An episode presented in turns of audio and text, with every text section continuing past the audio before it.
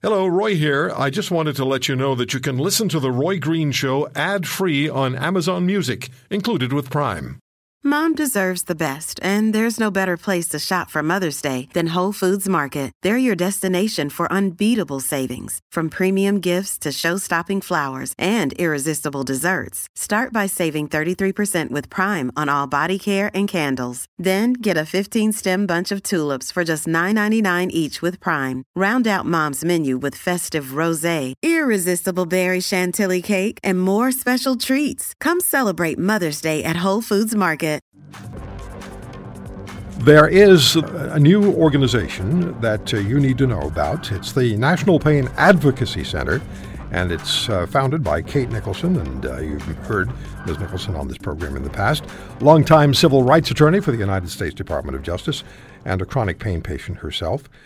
And uh, joining Kate is Dr. Hance Clarke, Director of Pain Services and Medical Director of the Pain Research Unit at Toronto General Hospital. He educates on pain control, appropriate opioid prescribing, and misconceptions about opioid use. And we know that chronic pain patients are losing their doctors, being fired by doctors, frankly, and uh, also having their opioids, uh, medications, significantly altered or denied. Kate, it's good to talk to you again. How are you? It's really good to talk to you too, Roy. I'm doing very well, thanks. Dr. Clarke, good to have you with us, sir. First time we're talking. Uh, pleasure to be here, Roy. Kate, can you just give us an overview of what you're doing um, at the center, the National Pain Advocacy Center? What's the mandate? Sure. Well, the mandate is to improve the health and human rights of people living with pain. Um, but w- what we are is an alliance of clinicians and scientists and civil rights um, and disability rights and drug policy experts who have come together along with people with lived experience of pain um, who are represented at every level of our organization. And we're working to sort of change minds and, and bad policies.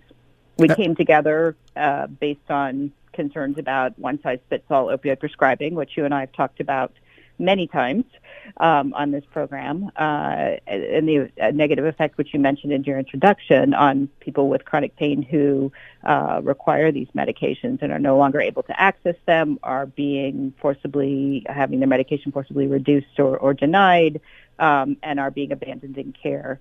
Uh, so that was our sort of animating concern. But our mission is broader. I mean, we really want to change uh, sort of uh, attitudes about pain and which is, is stigmatized and misunderstood. Um, we want to broaden coverage for treatment and um, broaden sort of research into chronic pain and, and a lot of these things that have sort of left uh, chronic pain patients behind. Yeah, it's something that we've talked about on this program for a number of years.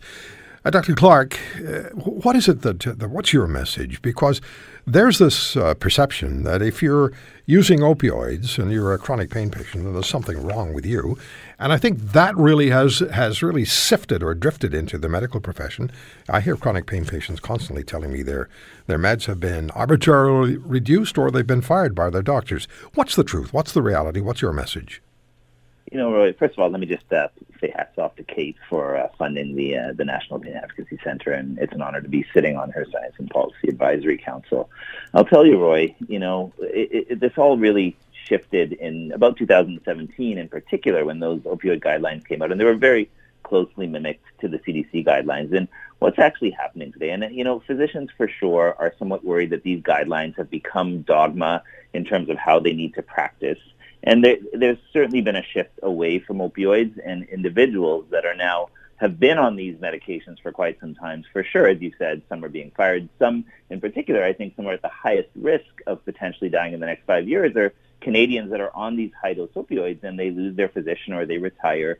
And, you know, they're really left with limited options. And so, you know, as usual, uh, we, we swing the pendulum very far from one side to the next. And we do have to bring, I think, all parts of this very complex crisis together. And it is complex, isn't it? It's not just as simple as saying, and you know this, Kate, we, you know, I've talked about this. It's not simply saying, okay, so you're a chronic pain patient, here are the opioids.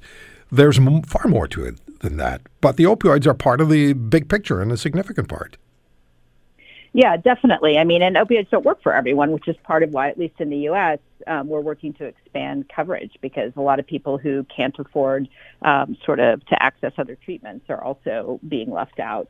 Um, and it is complex. We have, um, you know, drug policy and addiction experts also on our uh, advisory boards. Um, and uh, Hance and I have talked a lot about how U.S. policy has affected Canadian pain policy um, and why we all have to work together to kind of turn the corner on this issue. I want to do a much longer interview with you both in the near future. We have just about a minute left here. This is introductory. Uh, Dr. Clarke, what's the objective? What, at the end of the day, the proverbial day, the metaphorical day, the cliche day, what's the objective here? Well, you know, Roy, uh, may, many people may not know this, but we have a federal pain task force ongoing. And at first, they were only going to look at the landscape, and now they're actually thinking about, you know, what do we need to do to fix this, and what are the innovations in care to protect Canadians as we move forward into the future. And I can tell you, one of the biggest aims right now is to get people to the table that understand the complexities of that chronic pain patient that you know that voice has been left out. And so do we now not just have the opioid use disorder patient but the pain patient. And let's treat this all as a continuum. People get really upset when we talk about this continuum but it exists. And if we get everyone at the table together we can start to try to start to figure this out in a rational way. Well i thank you both for coming on and uh, doing this introductory interview about uh, the pain center and uh, the National Pain Advocacy Center. Kate, thank you. Uh, Dr. Clarke, thank you. I want you both back very soon and we can do an extended segment. Thank you. Thank you, Roy, and thank you for your continued coverage of this issue. Yeah, it's massive. It's massive. So many people are suffering. If you want to hear more, subscribe to The Roy Green Show on Apple Podcasts, Google Podcasts, Spotify, Stitcher, or wherever you find your favorites. And if you like what you hear, leave us a review and tell a friend. I'm Roy Green. Have a great weekend.